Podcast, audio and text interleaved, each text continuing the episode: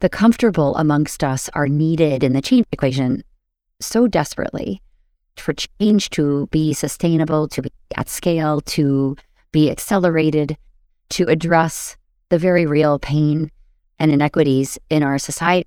Those of us who sit in a certain place in the system, we must activate, we must utilize what we have. And then the neat thing about this is it doesn't need to be threatening. This is not a loss. This is not scarcity. This is not, oh my goodness, I'm giving up something so somebody else can have something. It is not that. You know, looking at the abundance, we all have abundance, number one, but some of us have certain kinds of abundance that we've taken for granted that we enjoy the benefits of every day that is very accessible to us. Sharing that abundance does not mean less for us. It sort of uh, magnifies, it accelerates, it multiplies, I think. Hi, my name is Nadia Nagamootoo, business psychologist, coach, speaker, and founder of Avenir Consulting, which creates organizational growth and success via inclusion and diversity. We've been discussing the benefits that diversity brings to companies' bottom line performance for decades with more and more evidence. But there are so many questions organisations still have about how to achieve it. How do you create a culture where people feel valued for their uniqueness and the qualities they bring? I believe it's crucial to the future success and sustainability of every organisation that they find the answer to this question to make sure that each employee is not only supported but also appreciated.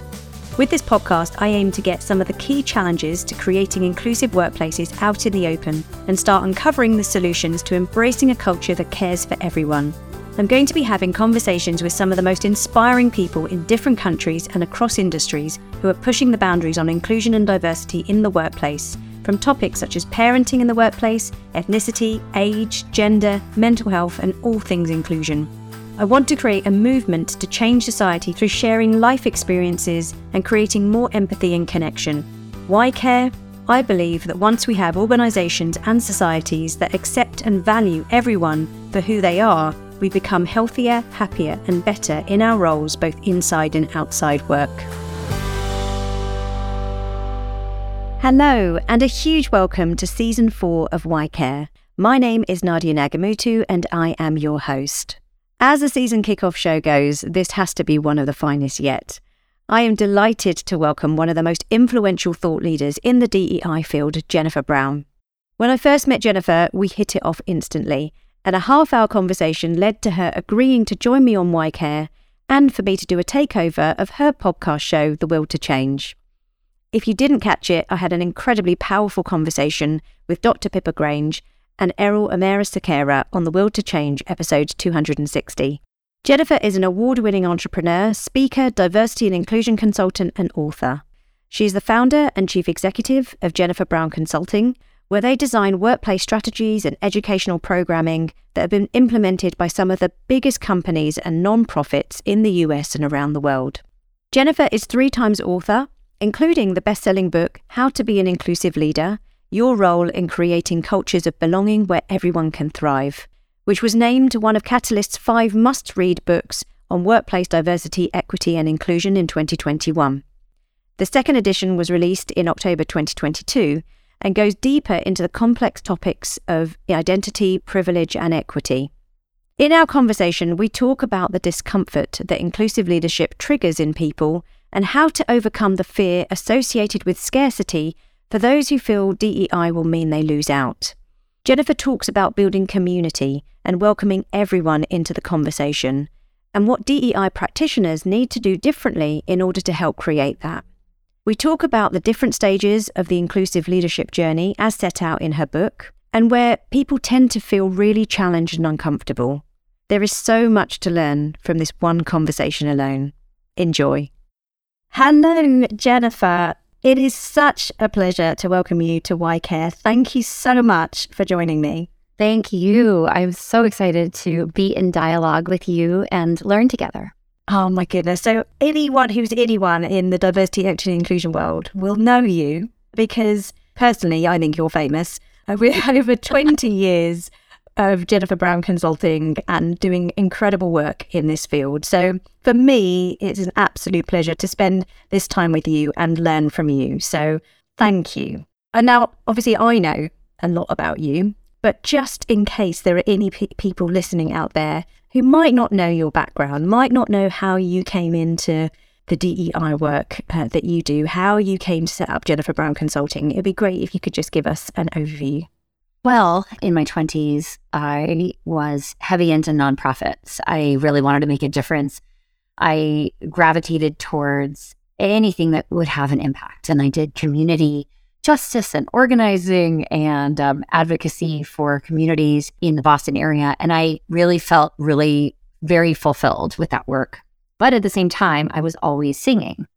So every night I would be out at some rehearsal or other. I was in the Boston Symphony Chorus actually, and went traveled all over the world with them, and it was so incredible. And it, um, having grown up in a musical family and always having this interest and curiosity about what would a career be like for me in that field, I ended up moving to New York City to pursue it full time. And I got a master's in operatic vocal performance from Manhattan School of Music. And again, really felt I was right in the sweet spot, you know, having dreams of making my living as a performer and um, unfortunately, through the course of operatic training, I ended up injuring my voice. I'm not sure why to this day.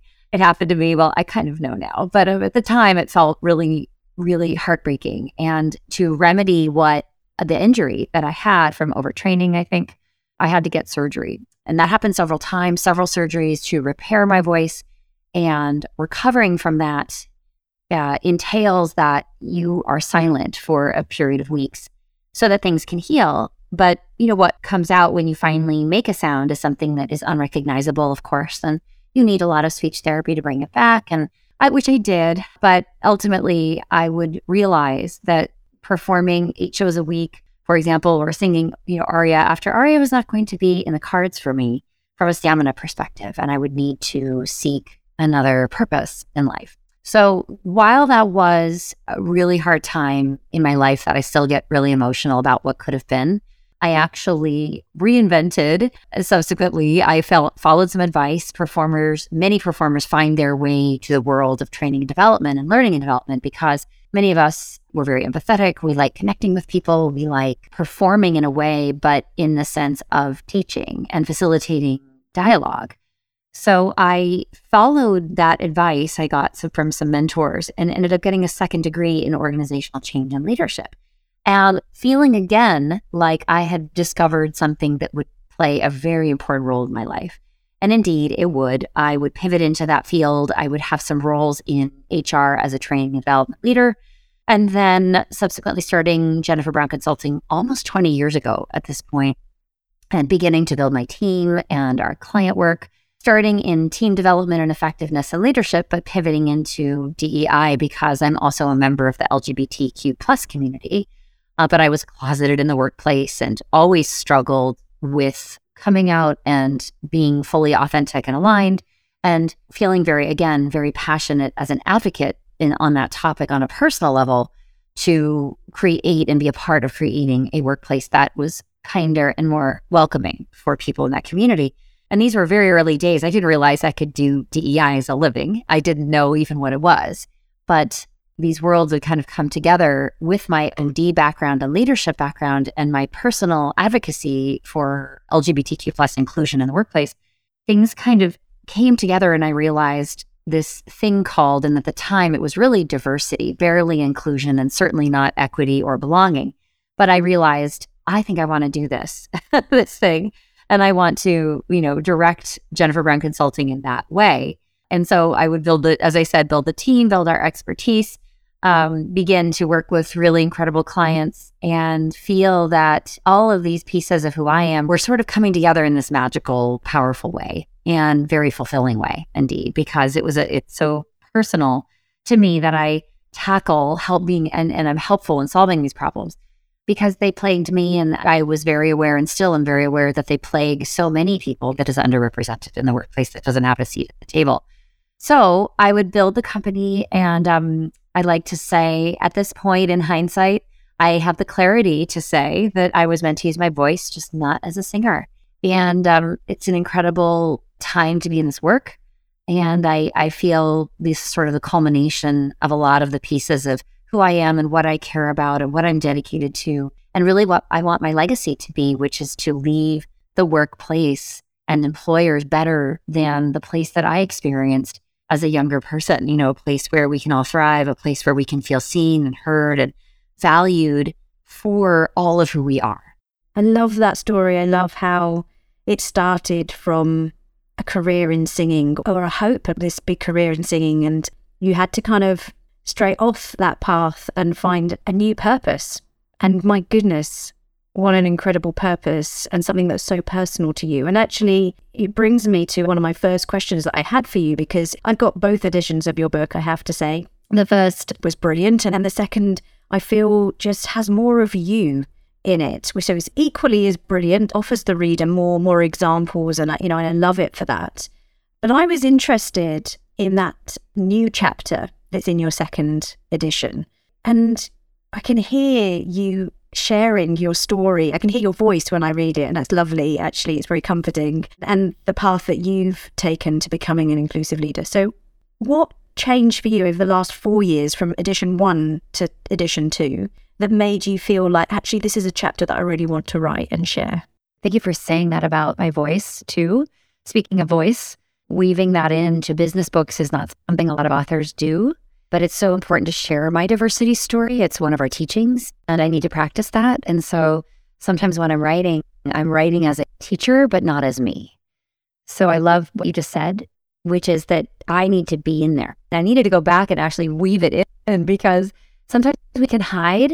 Sometimes it's easier to not kind of explore and lay our own work bare and say, write about a concept and then say, this is when it really came to life for me, or here's how this landed for me, or here's how I talk about it, or here's how I weave my own story into my teachings. Because this work in particular, as you know, is so personality driven, lived experience driven, and so much a part of my credibility and my authority means that I need to unpack my journey. I think that enables people to trust me. You know, I think we cannot teach this just from the head, but we have to teach it from the heart. And we have to not just talk about other people, but we have to talk about ourselves. And I have to talk to my about myself as a learner. And so mm-hmm. my learning over the last couple of years has been to become more bold and courageous in naming all of the identities I carry. And I'm still a work in progress. And I want to put that out there importantly because I think it allows people to relax around me and say, well, she's doing that. I can do that too. That's what I hope anyway.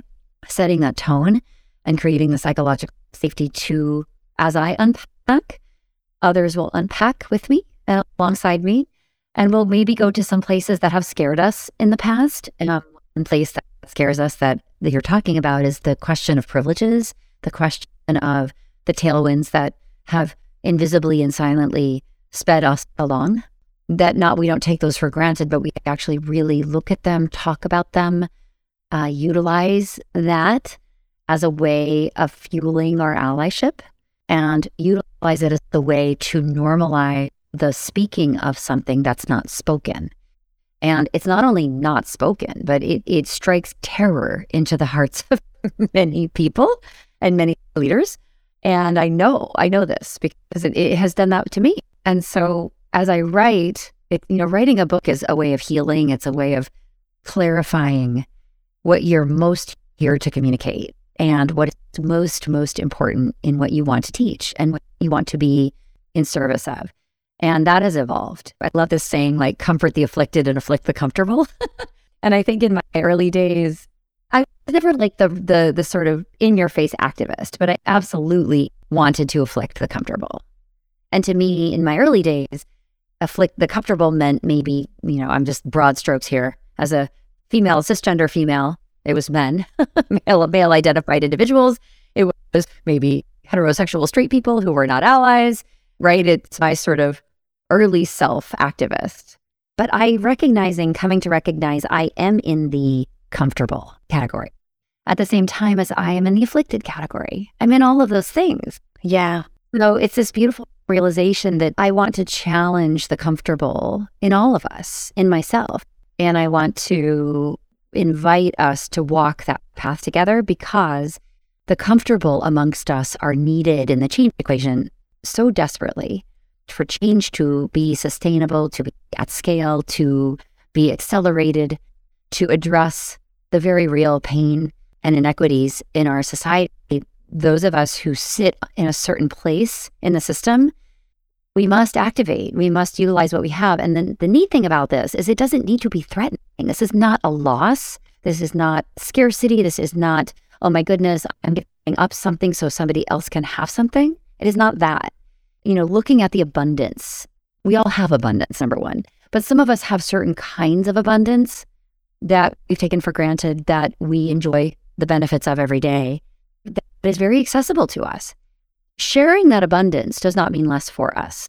It sort of uh, magnifies, it accelerates, it multiplies, I think. And it actually is what it's there for.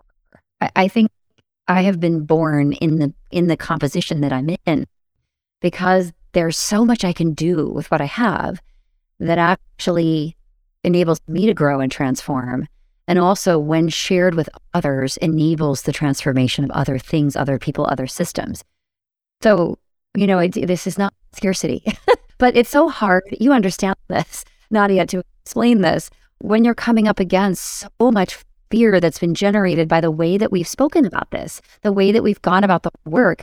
And I take accountability for that. Like, I think that somehow it has been communicated and I'll use that, it has been communicated. We as a field, somehow we've sort of perhaps over rotated to talking about the affliction, talking about the afflicted.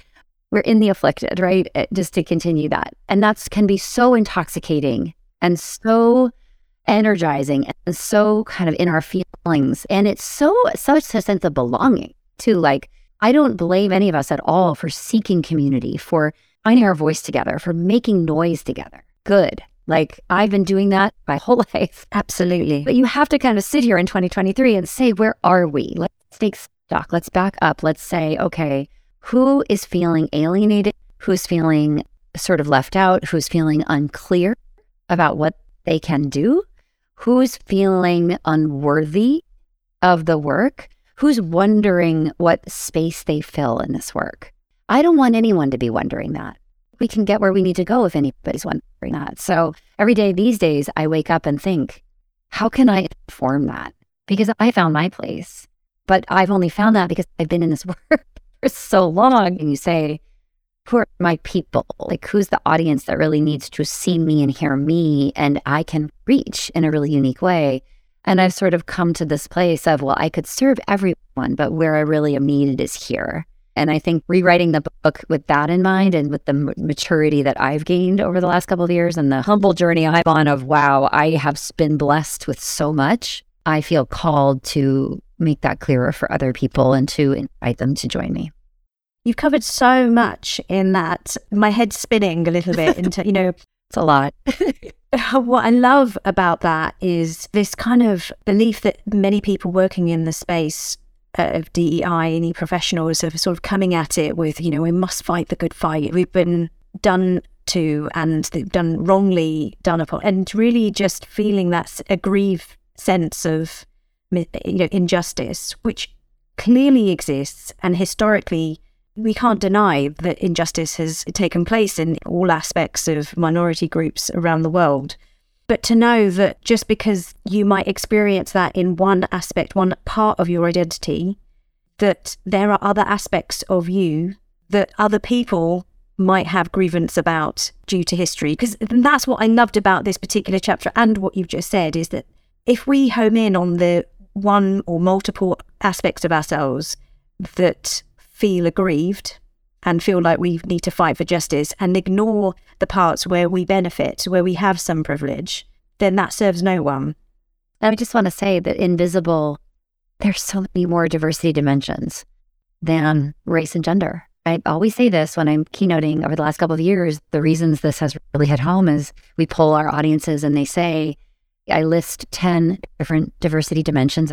We typically think of them race, gender, gender identity, socioeconomic background, religion, spirituality, mental health, parenting, caregiving.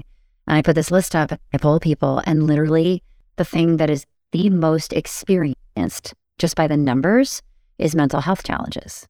So every time you ask that, we've been having very important but sort of limited focus and discussion and identified certain needs but there are so much, many other needs going on. And as a consultant, of course, I think, what would that structure look like to support all of that? I mean, immediately, like you, I go there.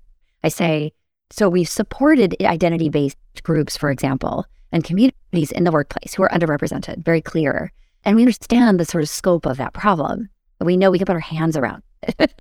now, the solve is not as not as easy, and I wish we were further along, of course. But there's so much more to do to big that make the tent bigger and to really address, especially the issues that have been coming up in the last couple of years. Because I actually don't think in my keynotes three years ago I would have been getting that same result. So the landscape has shifted, and we do need to update our approach, and we do need to walk and chew gum at the same time in terms of continuing to focus on some of those evergreen pain points that traditional DEI strategies have addressed. We cannot at all take our eye off that ball. And we need to expand so that, by the way, we address what's really going on for folks. But also in doing so, we are going to welcome so many new people into this conversation. I think that's going to do wonders in saying, well, that's their issue. That's not my issue. They're going to do the work. I'm not. This doesn't have to do with me. That's the, over there. Or I don't agree, right? Because then we get this whole like sort of arm's length thing that's going on. So I'm always trying to use the data and my own sort of intuition to say, no, no, no, no, you're a part of, you are included in this. You are included in this. And you maybe you've never verbalized that. Maybe you haven't ever understood that, for example, you don't even know what neurodiversity is, but you are neurodiverse. like, or you've never thought that part of your life or how you grew up has anything to do with this whole field. It does. It very much does. And could we, you know, be expansive enough to be inclusive? If we can't do it, I'm not sure anyone else can do it. It's up to us. Like we do this work. We call ourselves practitioners, but really, how are we letting our biases inform who we welcome in? Yeah. Right? Absolutely. How do we choose to call someone out instead of call someone in, believing that perhaps there's a aha moment that will shift the trajectory that someone's on in terms of their own ally journey. Like we have to believe that that's possible for people and we have to continue to kind of hold ourselves accountable, I think, to not dismiss, you know, and not other. I don't know if we've taken our own medicine adequately. I think that's a fair shout. I think, yeah. I, I honestly think that as a DEI practitioner, and it's very easy to go for the more tangible areas of diversity to inclusion, those characteristics that you read out, and work with that because it's not easy, but it's easier to work with that. Especially if you're like not very experienced. I think there's so many new folks coming into the field. So maybe what I flashed to when you say, said that was, well, so I'm, I'm hanging out my shingle, right? What is the known? What is the map that we have? It is those well, well marked paths, right? But at the same time, like it's up to us though to go on the lesser known paths or to or to literally bushwhack. So I would encourage folks who are new in the work, like think about what's not charted yet. Like think about what you can locate and begin to explain and make clear, right? Because there you're right, there is a lot of well trod areas in this work. I mean, and I'm frustrated because I'm still looking at the same data and not seeing a lot of change. So I also think we need new thinking. We need new explorers. We need new people who are unafraid to, you know, go into the thicket. Absolutely. And we have a lot of paths to put on the map yet in this work. I agree. I'm interested your, your book, How to Be an Inclusive Leader, right? And you talk about this new type of leadership that's needed. You're moving away from what we know traditionally is seen and rewarded for in organizations in terms of leadership qualities. So, you know, demonstrating strength, composure, charisma, confidence. And you talk about, and you role model it beautifully as well in the book, but you talk about vulnerability. And you talk about demonstrating empathy and being purpose driven and socially responsible. And I'm curious in the leaders that you facilitate those conversations with, when you're trying to get them to shift out of this quite fixed, in a way, belief system about what leadership is, what is it that you do to facilitate that openness to embracing a different type of leadership that's needed for inclusion? It's really hard. I met with audiences that are all different places in that journey.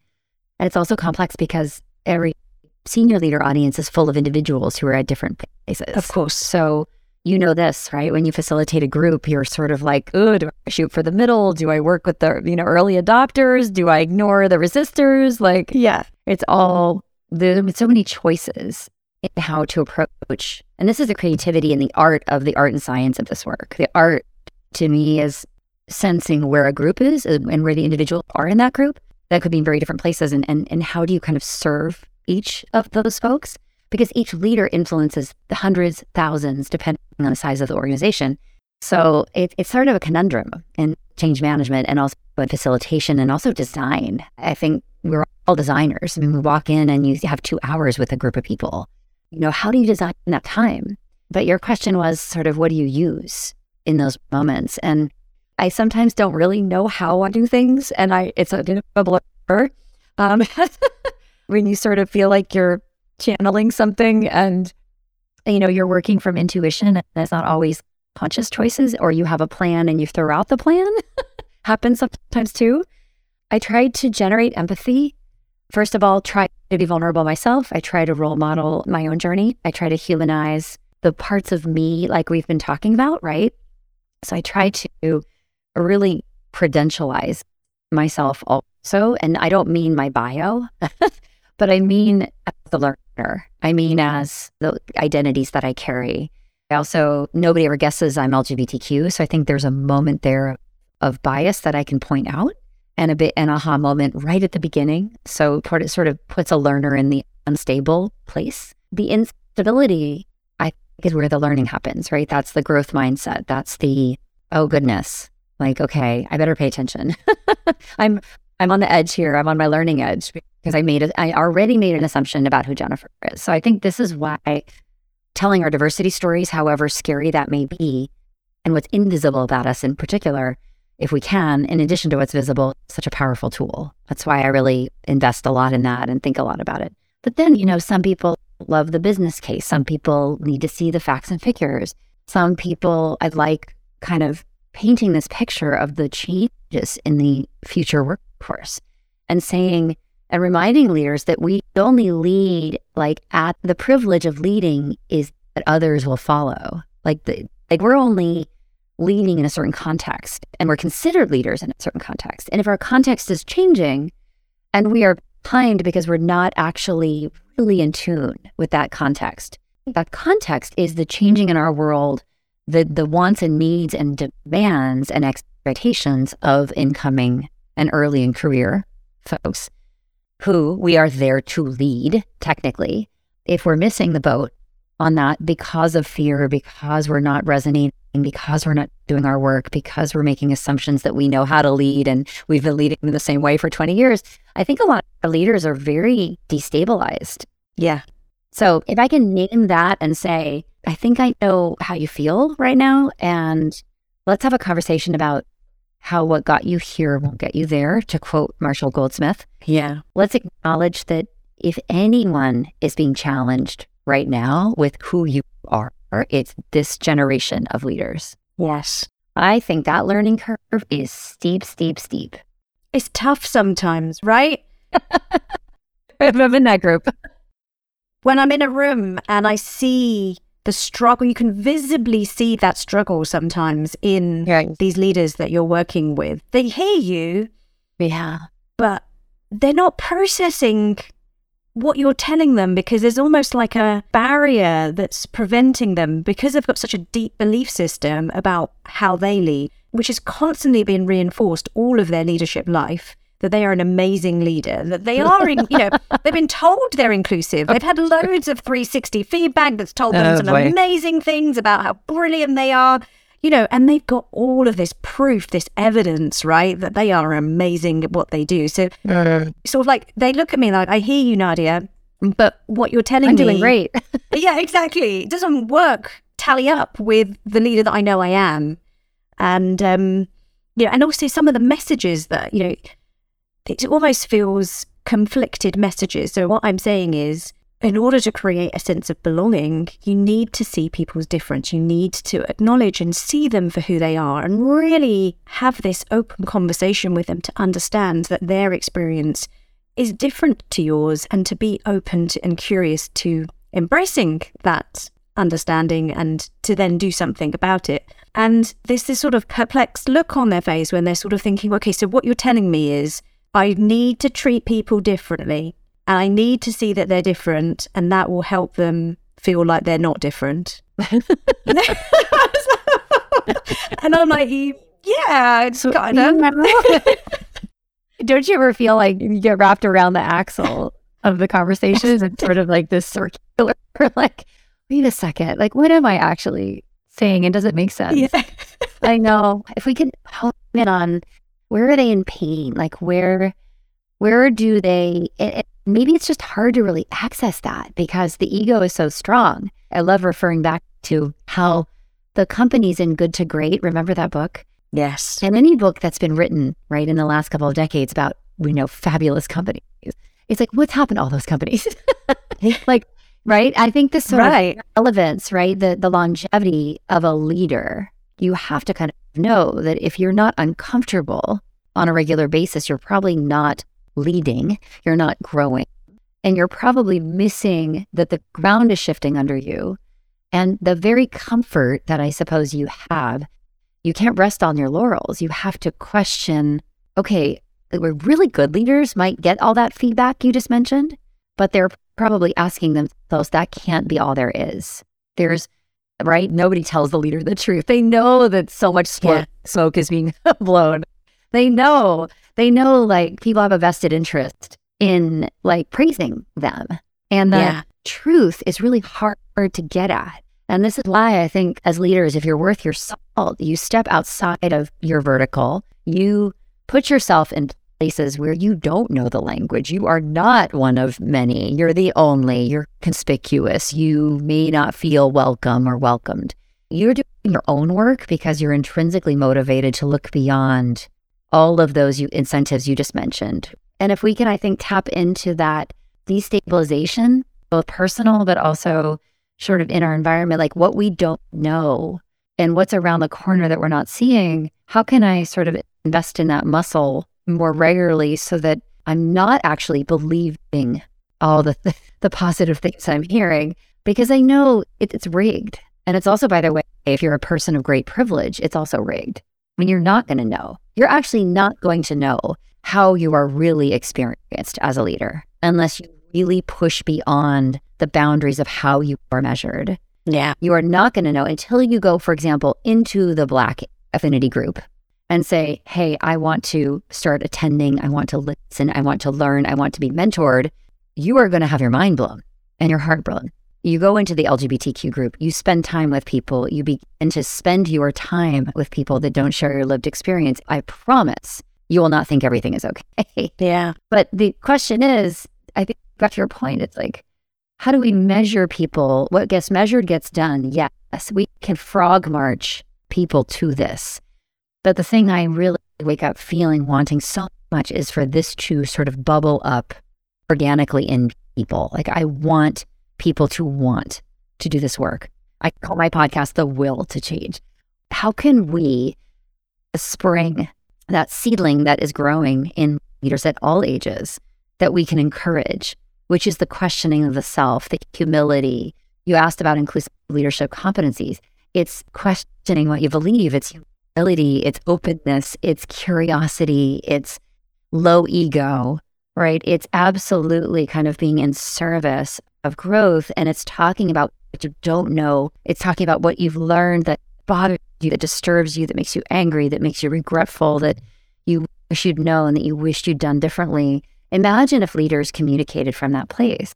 And also, here's how I grew up in privilege. Here's how I was protected. Here's how I was safe. Here's the resources that were made available to me. And I've in my life never really seen those for the assets that they are.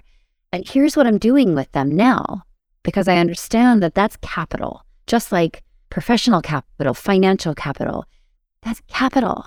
And capital is the fuel of inclusion. Capital is the fuel of allyship. Absolutely. To share what we have. And that, and like back to our beginning of our conversation, you know, doesn't mean less.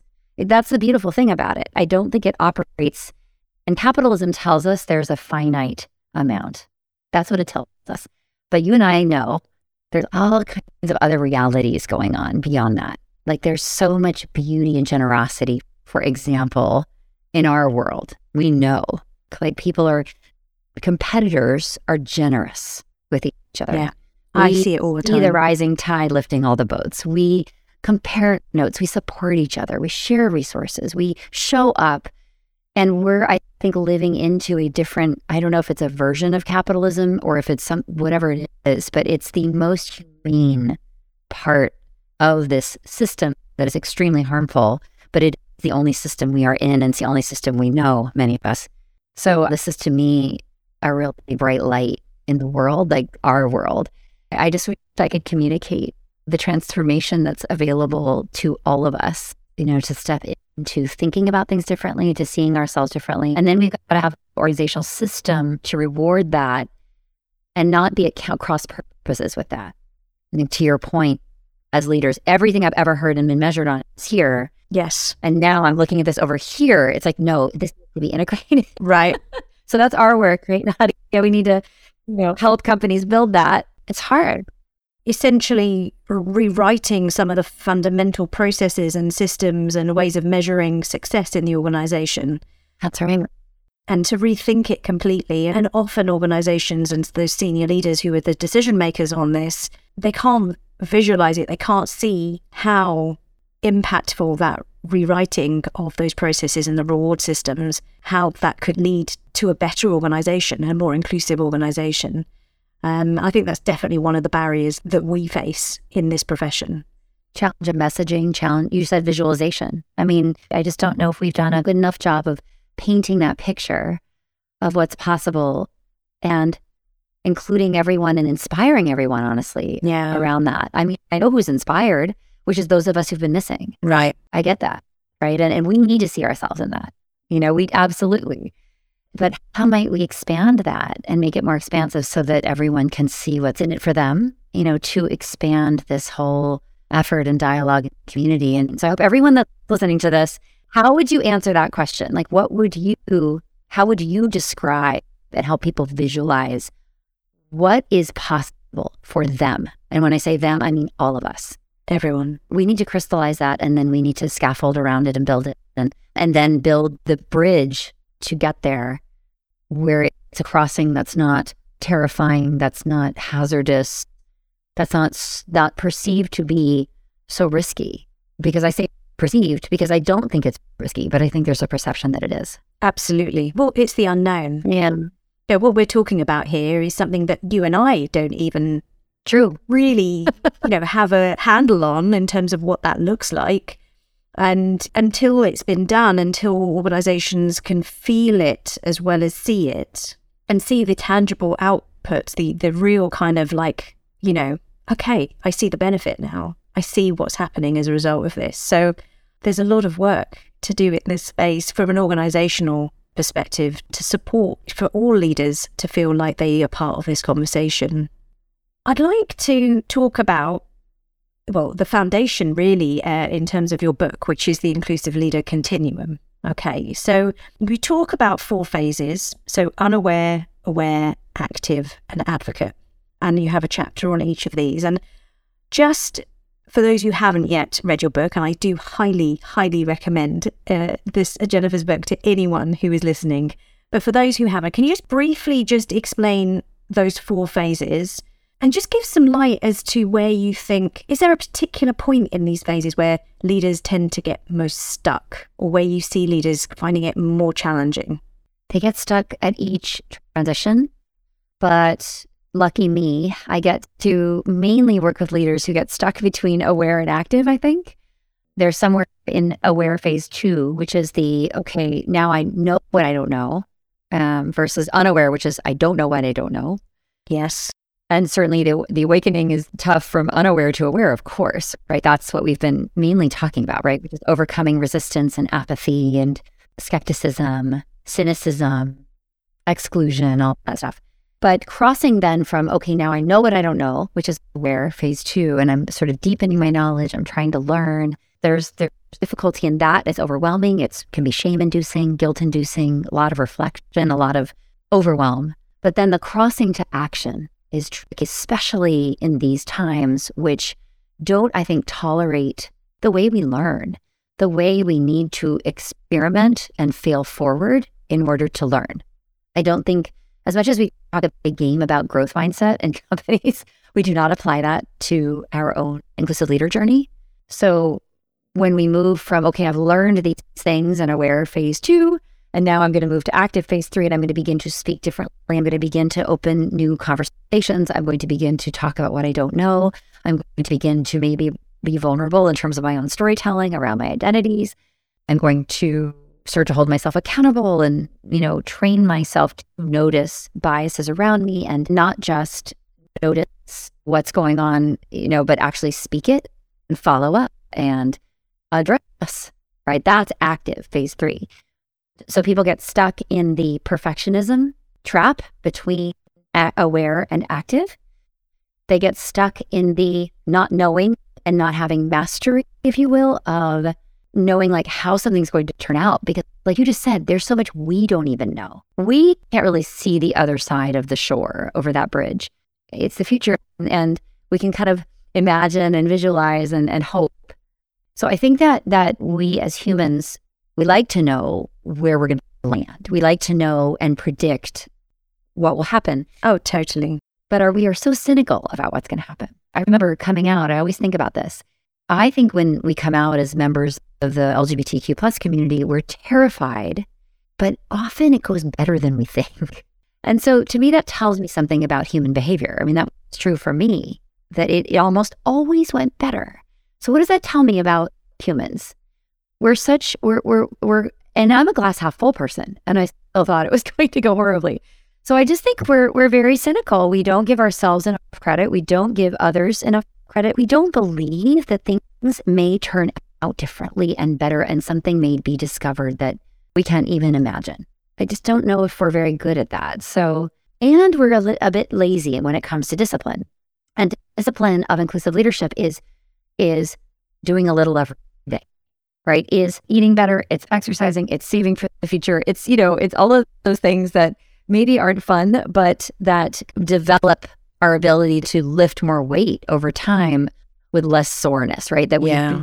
gain in strength. We are more comfortable. We have mastery of how to say it, what to say, and when, and what's the impact that it's going to have. We have like multiple examples under our belt that learned from and that haven't been perfect, but that have mm-hmm. enriched us in terms of our own self knowledge and have also contributed to our skill. And so that fourth phase then is to be skilled, brave, courageous, extremely mm-hmm. sensitive to how to use our voice, when to use our voice, what we can do, where we can influence. And so the advocate phase four is the fearless, the resilient, the exact, to me, I think that is when we've calibrated who am I in this system? Where am I an insider? Where am I an outsider? What can I leverage? What can I push on? What can I do that's going to make others uncomfortable so that they will grow? Like, how can I role model what getting comfortable uncomfortable looks like? And then how can I create more space to move people up the continuum? So that's really advocate phase four.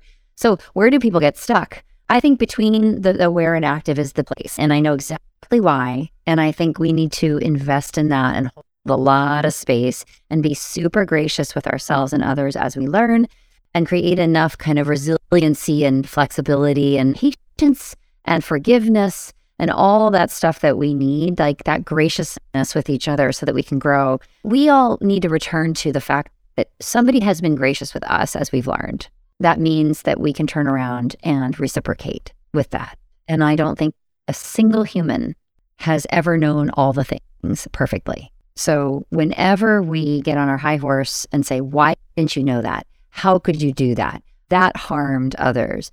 Like that's inexcusable. You're canceled. Or you don't know, you need to sit down and not contribute because whatever, you are too privileged.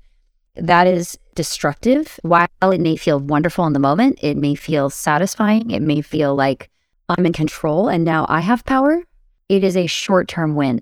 You might win a battle, but I hate the battle and the war. We need to have another metaphor for that. But it's like winning the battle, but not the war. It's like, yeah. let's have a long term view on nurturing the journey of others because they, as they travel that journey, they can help and be a part of and contribute in a way where we need them to contribute. I only look at it that way. I don't see bad people. We've all said something, we've uttered microaggressions, we've all been there. So, but what we do about that can come from a place of kindness. Sometimes people are irredeemable.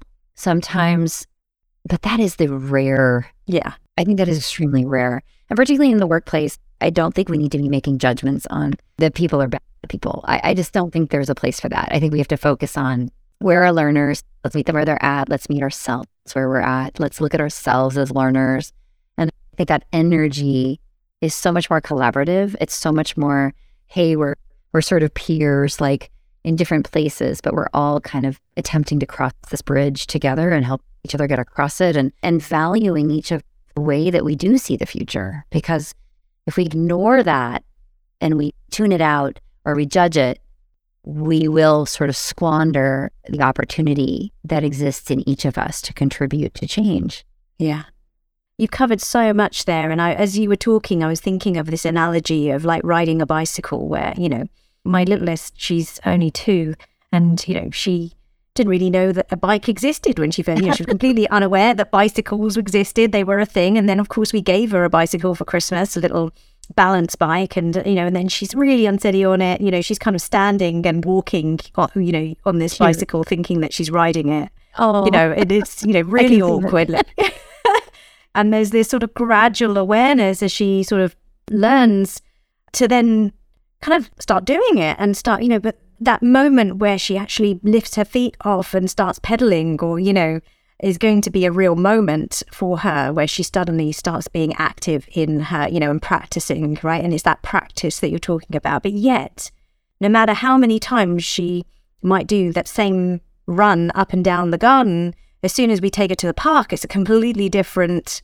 environment, it's a completely different context, right? So she has to practice that again and she might fall off, she might go the wrong way and etc. And then as she gets older, I'm sure she might try different terrains and mountains and goodness knows what on her bike. And, you know, I sort of feel like as you were talking, that sort of cycle of unaware, aware, active advocate, it was similar to that. You know, she might be the best cyclist in the world one day, and yet she still might get a sore bum because she's ridden it over bumpy terrain, you know, and it would still be really uncomfortable. Or you may like be a road racer, but you're not a mountain biker. So you've got yeah. competency on one side, but you don't on the other.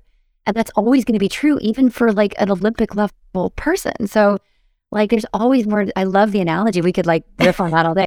It's like the bike is sort of the bike, it's like your skill, and then the bike is the equipment. And the equipment is, I think, the ingredients of the self, right? It's the bike we're riding. Like, yeah. So I'm riding the bike of me, and the bike of me has these identities, right? And, and these abilities. And you know, these awareness and the Johari window, right? It's known to self, not known to self, known to others, right? There's always the curtain that can be pulled aside, right? There's always something more to be revealed about who we are. And but the bike is the equipment, and, and then our ability to ride it is the skill and the competency. And those two things, when they're married perfectly, they create an incredible athlete. Um, and yet, incredible athletes in one arena, like still, like I'm a classically trained musician and I can't play jazz and it kills me and I love it, but I can't, I don't have competency. Yeah. So I'm in an aware, but I wouldn't say I'm an active um, around that, but I'm in deep appreciation, um, you know, and I might dabble in whatever lessons, but I'm going to feel like a beginner again. And that's hard for somebody who's so highly trained in another way. Of that analogy of leaders have been, they've developed a competency with a certain set of circumstances. And you, if you're a good leader, you know those circumstances are changing. you just know. But I mean, I don't know. Maybe it's not really human to say, you know what, I need to build a new plane while I'm flying the old one. I need to be building a new one and I need to really understand that equipment, right? And I don't know what that looks like. Absolutely. Oh, Jennifer, it's been an absolute pleasure chatting to you today. Thank you for sharing. Uh, thank you for all the work that you do in this space. Thank you for your book. Thank you for all you've given in the book and uh, for this time with me. I really appreciate it. I appreciate you. I loved this. Thank you. And now people can follow you on social media. Where's the best place for them to touch base with you, to follow you? Yes, I hear that I'm everywhere. So it's not hard to find, but um, so look us up on LinkedIn and absolutely connect with me on Jennifer Brown. Uh, Consulting is the name of my company. So Jennifer Brown Consulting. I have an incredible team. We do this work every day together, thank goodness. And then Jennifer Brown Speaks is my speaker and author website. So you can find out more specific info on that. And then uh, Instagram, I'm at Jennifer Brown Speaks. On Twitter, I'm at Jennifer Brown. What did I forget? Facebook, Jennifer Brown Consulting. And ping us if you have any questions on info at Jennifer Brown Consulting. We'd love to hear from you. Amazing. Thank you so much, Jennifer. Thank you, Nadia. That concludes episode 31 of Why Care. I love the concept of afflicting the comfortable, which is so aligned with what I'm discussing in my book, Beyond Discomfort. As inclusive leaders, we need to be ready to role model vulnerability and sit with discomfort in the knowledge that that is what being a leader means. Do let Jennifer and I know what you thought of today's show. You can find me on LinkedIn and Twitter with the handle at Nadia Nagamootoo. As always, I really appreciate your support of this podcast through leaving a review on whatever platform you're listening and spreading the word by sharing it with your friends and family. Huge thanks to Mauro Kenji for editing this podcast and Glory Olubori for supporting with the show notes and getting it out there on social media.